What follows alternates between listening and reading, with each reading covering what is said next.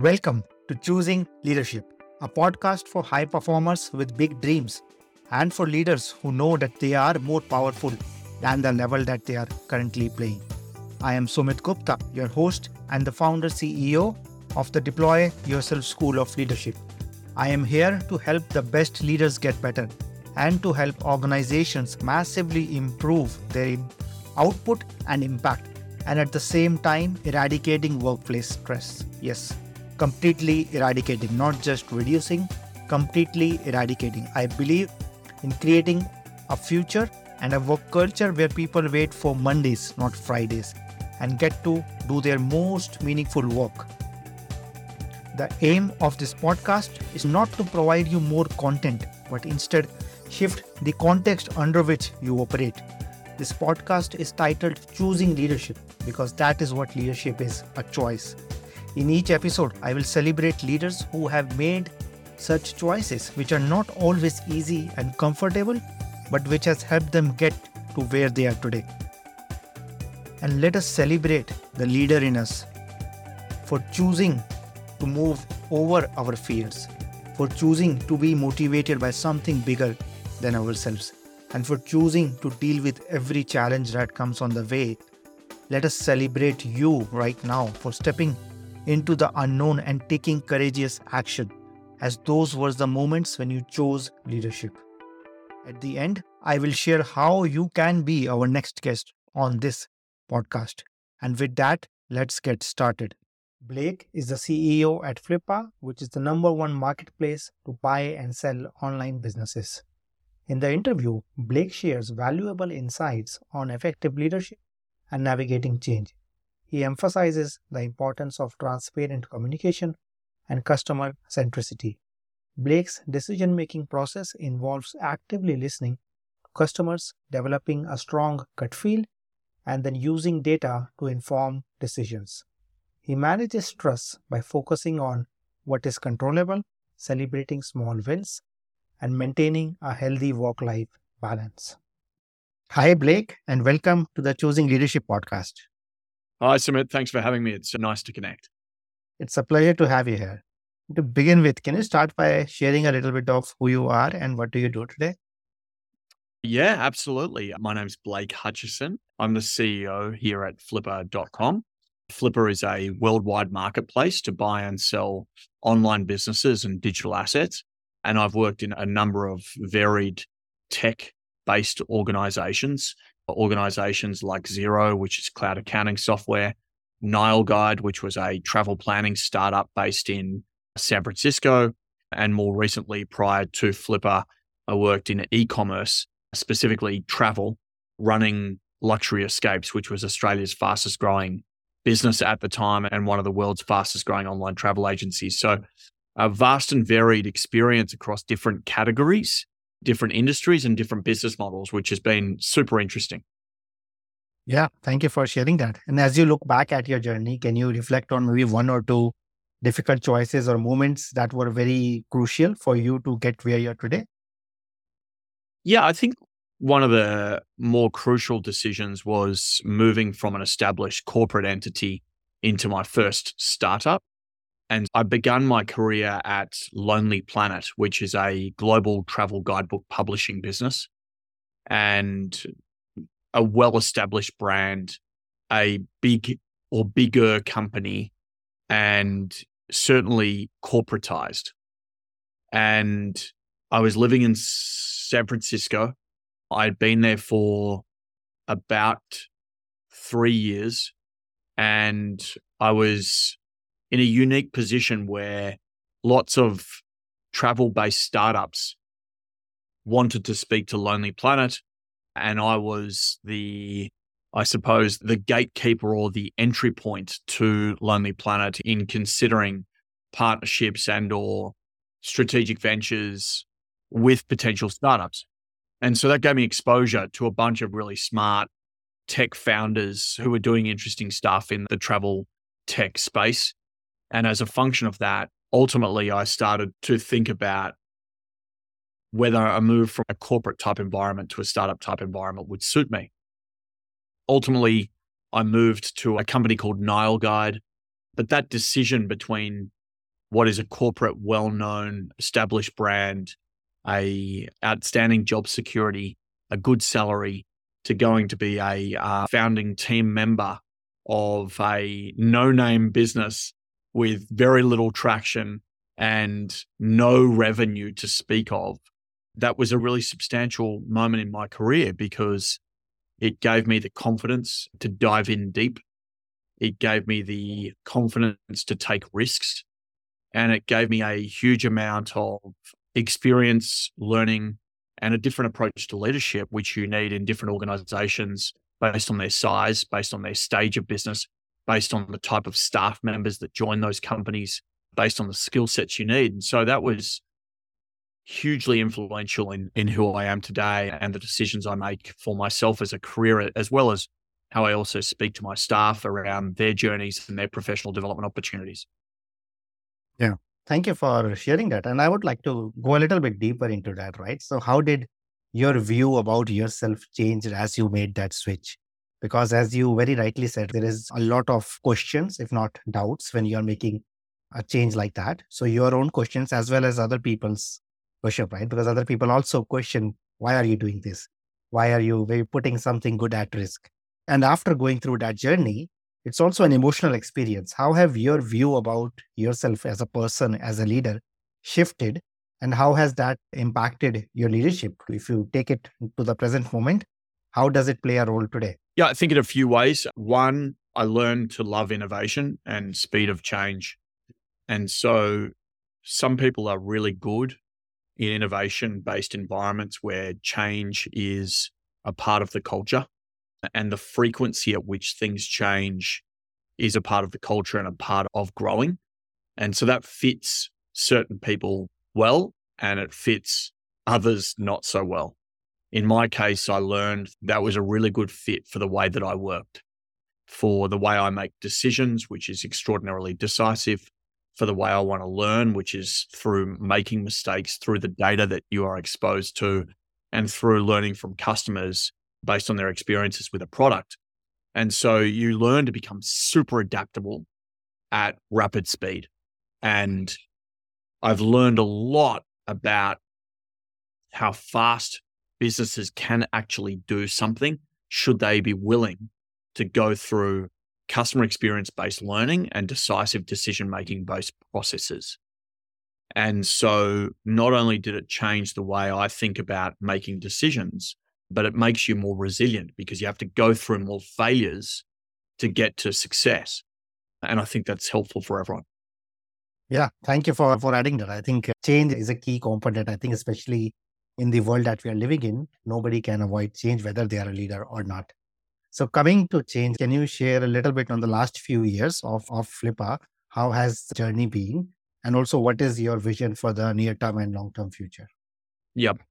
So I think the journey's been super interesting in the sense that we were globally distributed before COVID, and we've always had to know how to onboard our staff, how to communicate transparently and openly, how to use technology to get the most efficiency out of our comms and the way we think about change management. And that's always been a constant for us, making sure that our staff are across what we're doing, why we're doing it, and how we're going to do it. And we don't always do a good job at that because sometimes there's just so much going on, but you have to have a discipline around at least trying to get better at not only onboarding your staff, but taking your staff on an, on a day-to-day journey as you go through mass change. So we've always, and I in particular, have encouraged the team to get better at transparent communication on an always on basis with their teams. And I think that's a really good part of leadership to think about transparency as a way to get buy in. The second thing really relates to the way we think about the business. And it's gone from what has probably been a more hands off marketplace to a more managed marketplace. And that's because when you're buying and selling digital assets and online businesses, if you're selling something, it's quite an emotional journey. If you're buying something, the investment is quite substantial. And so people want help. And so what we've gone toward is just customers are the North Star. And so customer happiness is reflected in the number of deals we do successfully on our platform each quarter and each half year and each year. And so customer centricity is something that we require of our staff. And so we talk about being impact focused. When we talk about being impact focused, we talk about it being impact focused on behalf of what the customers want from us and from our platform. So that is the second thing that has been a core part of the Flippa journey and a core part of Flippa's change over the last five years under my leadership. The third thing really relates to the way we think about building our product and the speed and efficiency we put into that. And so that's about planning and it's about a specific period of time around which we expect absolute focus. And so we do 10 week sprint cycles. And so two weeks planning, eight weeks execution, two weeks planning, eight weeks execution. And so that goes on for the entirety of a full calendar year where we come together for two weeks. We have discussions about the right decisions on behalf of our customers. We then put together the execution plans. We isolate the critical tasks which are required. And then we get into execution mode where the company is required to have absolute discipline around that eight week period of time in getting those things out the door. And that is every department. That's not just a product and engineering function, that's across sales, marketing, finance, people and culture, customer support, and experience. And so that's the third thing that we've brought into the Flippa environment, which we think has made us a better company today than it was in the past. Thank you for sharing that. And earlier you mentioned about that you are very decisive as a leader, and then now you mentioned about transparency. Can you share how your decision making process looks like? Like how do you allow or listen to everybody and be transparent and while being still being decisive when required to? Yep.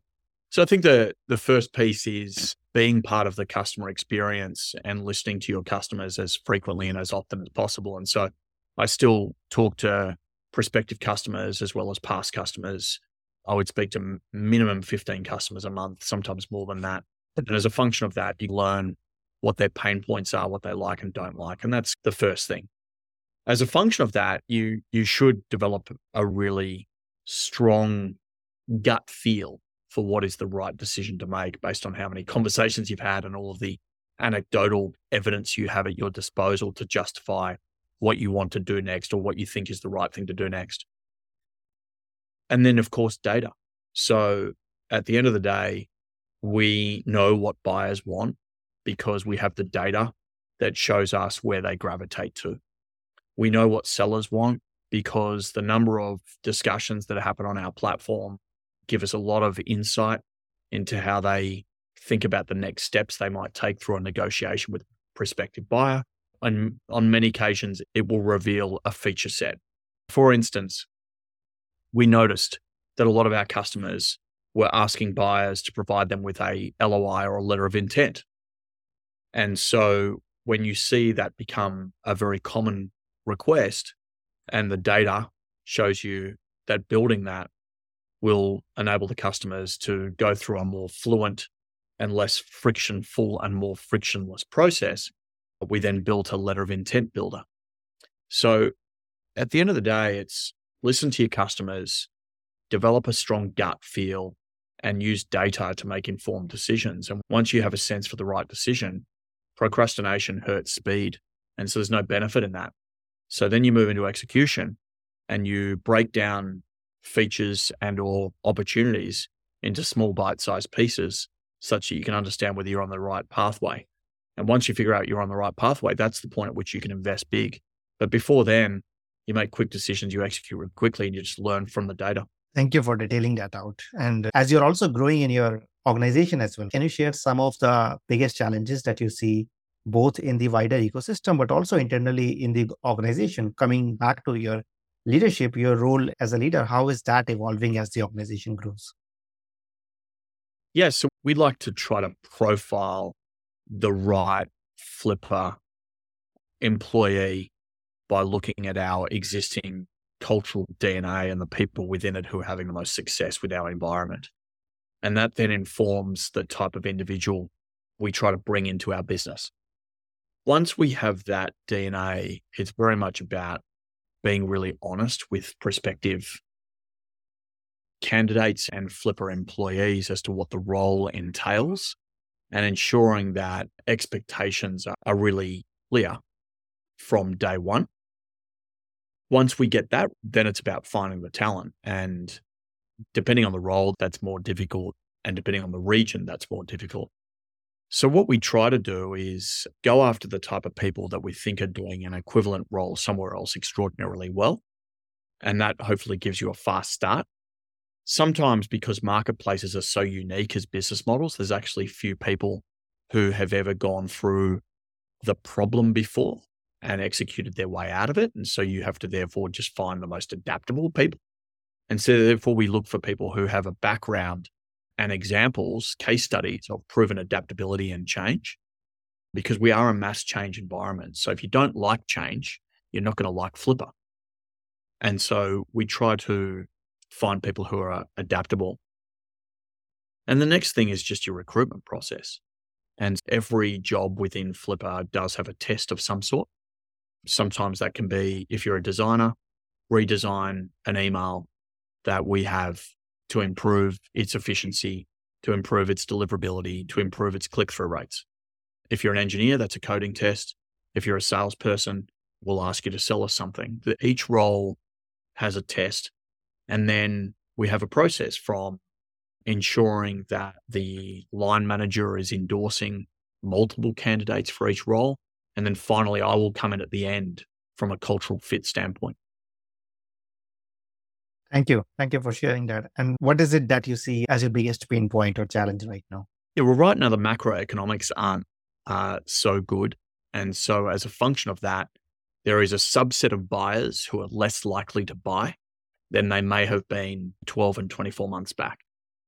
And so, what we have to do is make sure that our matching algorithm gives us the best possible chance of matching a good quality business with an what we define internally as an acquisition fit buyer. And so our biggest challenge is driving matching at scale and ensuring that by doing so, we can pinpoint the right buyers for the right assets. And so we work on that a lot. Mm. We're a marketplace, so we are nothing without a really strong way of winning prospects to our platform and converting those prospects into listings. And so we are building engines behind the scenes to give us an unfair advantage around that particular mm-hmm. challenge. And that's our secret sauce. So each night we map the universe of online businesses, and that gives us a sense of the types of businesses that are out there, the types of businesses that are a good fit for Flippa, the types of businesses that are a good fit for the Flippa buyer base, and then we have a unique process around which we pitch and win those assets to our platform. And so we're a marketplace. It's about access. It's about liquidity. We're always fighting for a bigger pool of both buyers and sellers. And so we organize our strategy around mm. either winning business owners or converting to exit. Yeah. And given what you shared about change and also being okay with change. And given the macroeconomic scenario, also, how do you manage pressure or how do you manage that stress which comes with change, both for yourself and also for maybe key members of your leadership team? So I think, I mean, the first thing is you can only control what you can control. We're actually selling more units, but the average transaction value of each unit is slightly contracted right now. And so what you have to do is control what you can control, which is matching buyers to assets and moving more assets through the platform because you can't control the transaction values. Because if your buyers aren't buying at a high value, they won't buy at a high value just because you tell them to. So part of it is just recognizing what you can control. The second part of it is managing your cost base. And people often shy away from that and get scared of that. But in reality, you either have fast growing revenues such that you have a pathway to profitability and you can absorb your existing cost base, or you have slower growth in revenue such that you need to adjust your cost mm. base such that you can protect your cash position and such that you can extend your runway. So we just have open and honest conversations about revenue and where revenue's at, the cost base and how the cost base looks as a percentage of revenue. And we look for team members that are able to process that level of transparency and can make informed decisions about uh, taking on the challenges and going through those next steps. The important thing is because we do eight week cycles, we're quite adaptable and we're willing to make changes quickly Mm. to influence the direction of the company, be it the cost base or the revenue base. Yeah, yeah. And I would like to ask, what do you measure, right? Since uh, you mentioned control, what you can control, and you're always going for an outcome, but the outcome is out of your control, right? So do you Yep. measure the like the process? Do you measure the activity on the way? And how do Yeah. you connect it with the outcome or the result that you're seeking? Yeah. So mostly it relates to the activity. Obviously, we need to have a revenue base of a certain amount and grow that because that's really the metric that matters and a measure of our success. But on a day to day basis, we look at listings launched and listings sold, which is business owners choosing to sell and business owners who successfully sell. And they're the measures we look at every day. How many launched? How many sold? How many launched? How many sold? How many launched? How many sold? And you can control that. Yeah, thank you. Thank you for adding that. On your personal leadership level, how do you manage stress? How do you manage with the change and the pressure when it becomes too much? Yeah, it's difficult. I mean, part of it is get great people around you who can help you balance the stress and help you make quick decisions and celebrate journey versus the outcome because that's easier to do. Part of it is being the best you possibly can by remaining as healthy as you possibly can. So I try to go for runs every morning. That helps with getting your brain awake in the fastest hmm. possible period of time and getting yourself into a state where you feel like you- you're ready to compete.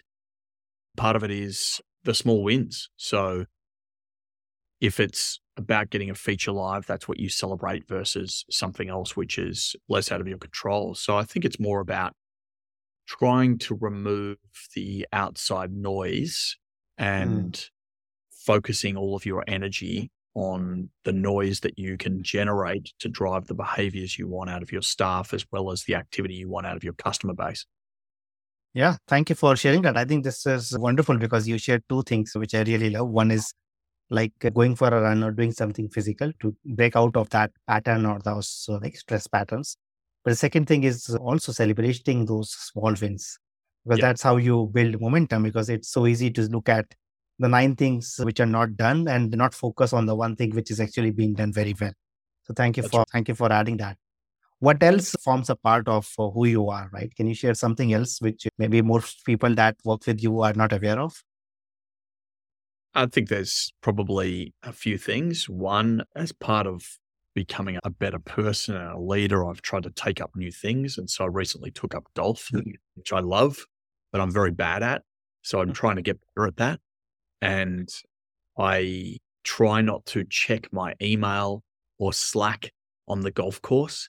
And so I'm trying to train myself not to do that. And I got through my first round of golf without checking Slack or email on the weekend. So that was a win. And the second thing is I absolutely love spending time with my wife and my daughter. So therefore, I try to optimize for that time. And I try to do the best I can to remove the work distractions from the time when I'm with them. And they're probably the two things that I would say outside of work are my biggest focuses. Yeah, thank you for sharing that. I think something new, right? You mentioned golf. I think that must also be a very humbling element, right? Because many times when you're only doing what you're good at, it kinds of uh, like takes you on a high and maybe doing something new brings more empathy or brings more perspective to other people who might be struggling at what you are already good at. Yeah, that's exactly right. And golf is a very humbling game. It's difficult to be good at. And I'm certainly facing that, but it's a nice skill to try to get better at because it encourages mm-hmm. patience. Yeah. And coming to skills, if you could wake up tomorrow having any new ability or skill, what would you like that to be? Yeah, that's a really good, a really good question. I mean, I think probably the skill that I think is most in demand right now is probably web development, uh, uh, software engineering, and that skill, I think, gives you an unfair advantage in the world where digital dominates and the ability to solve problems through software is obvious. And so that's one skill I don't have, but I respect the people in our organization that have it. So that would be the one I would identify with. Yeah, yeah. And how do you manage that? Because as a leader, you are responsible for everything. And you obviously cannot have all these skills. So, how do you manage those functions where maybe you are not the smartest person in the room? How do you still continue to be accountable? Because you have to be accountable and making sure that the quality is there and there are like good people in place. Yeah, so it's just great people who want to work in the interests of what the company's trying to achieve. And that's the Uh, every role, whether it be a skill I have or a skill I don't have. It's just great people who want to work in the interests of what your company is trying to achieve based on what your customers want to achieve. And so long as you can get the best people around you to do that, it doesn't matter whether you have the skills or not. All that matters is whether you can get them to row in the same direction. People are either on the boat or they're off the boat. And your job as a leader is to find the most people who want to be on the boat. Yeah.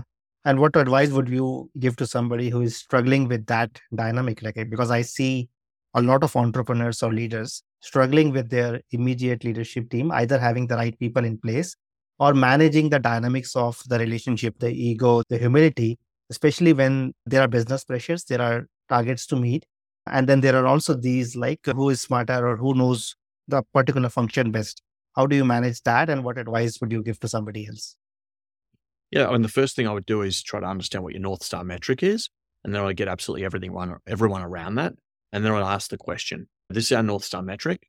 How can you, with your skills, help us achieve this? And then try to find alignment and a connection between what the company needs to achieve and what that person is best at doing. And that is good team fit. If you can't find that, there are obvious alternatives, but it tends to end up with that person not being in the right role or not being in the right organization. And so, what I've found is probably the most important thing is trying to get everyone to understand exactly where the company's at, what the company needs to achieve, and then trying to get everyone to understand if you were in their shoes, what you think they might be able to contribute to help you get to where you want to get to and find alignment. And if you can find alignment between what you think they could do and what you know they can do with what they want to do and how they can contribute best, you'll tend to move a bit faster and, and all be on the same path. Yeah, I love that. And I want to highlight the word that you used alignment compared to agreement, because I see a lot of people try to get agreement, which creates friction or which creates defensiveness. But alignment is something different that can you get behind an idea rather than like you two people do not have to agree with everything and you can align even if you do not agree. So thank you for adding that. I think that's a wonderful piece of wisdom that you dropped here. As we end this, Blake, if anybody who is listening who wants to find out more about what you're doing or what Flippa is up to, what is the best way for them to do? Yeah, I mean, certainly check out our website, flippa.com. As I said, we're really excited by our growth and our vision and purpose is to provide an exit and ownership opportunity for everyone. And we're really proud of that purpose. And we're moving faster every day to provide more opportunities for entrepreneurs and investors all over the world to use our platform. So go and check out flippa.com and see what it's all about if you're looking to see me and my story, just go to just find me on LinkedIn. That's the channel that I spend most of the time. Thank you. Thank you, Blake, for everything that you shared, for sharing your story and your vision for the future. And I will make sure to include the website and your LinkedIn URL with the show notes. And as we end, I would like to wish you all the best for everything that lies ahead for you. Thank you so much, Sumit. I really appreciate the opportunity. Same here. It was a pleasure. That's it for this episode of Choosing Leadership with Sumit Gupta. I choose leadership every time I record this podcast, and I invite you to do the same. I invite you to design a life of joy, meaning, pride, and satisfaction, not just for yourself, but for everybody around you. If you got something out of this episode, would you share this episode on social media? And if you know somebody who would be a great guest, can you tag them on social media to let them know about the show? And if you are a leader who wants to acknowledge how far you have come and have big dreams for the future, please reach out to me to be a guest on this podcast. And I love seeing your posts and guest suggestions. This is what I do most naturally to lovingly and gently provoke you, to help you see your own light, to help you see what you are already capable of. To make sure you don't miss any episodes, go ahead and subscribe. Your thumbs up, ratings, and reviews go a long way to help promote the show, and it means a lot to me and my team. If you want to know more, go to deployyourself.com and subscribe to my newsletter or follow me on LinkedIn. I want to thank everyone who contributed to making this show a reality. And I want to thank you for listening. Always remember that you are enough, you are loved, and you matter. This is Sumit. Until next time, keep choosing leadership.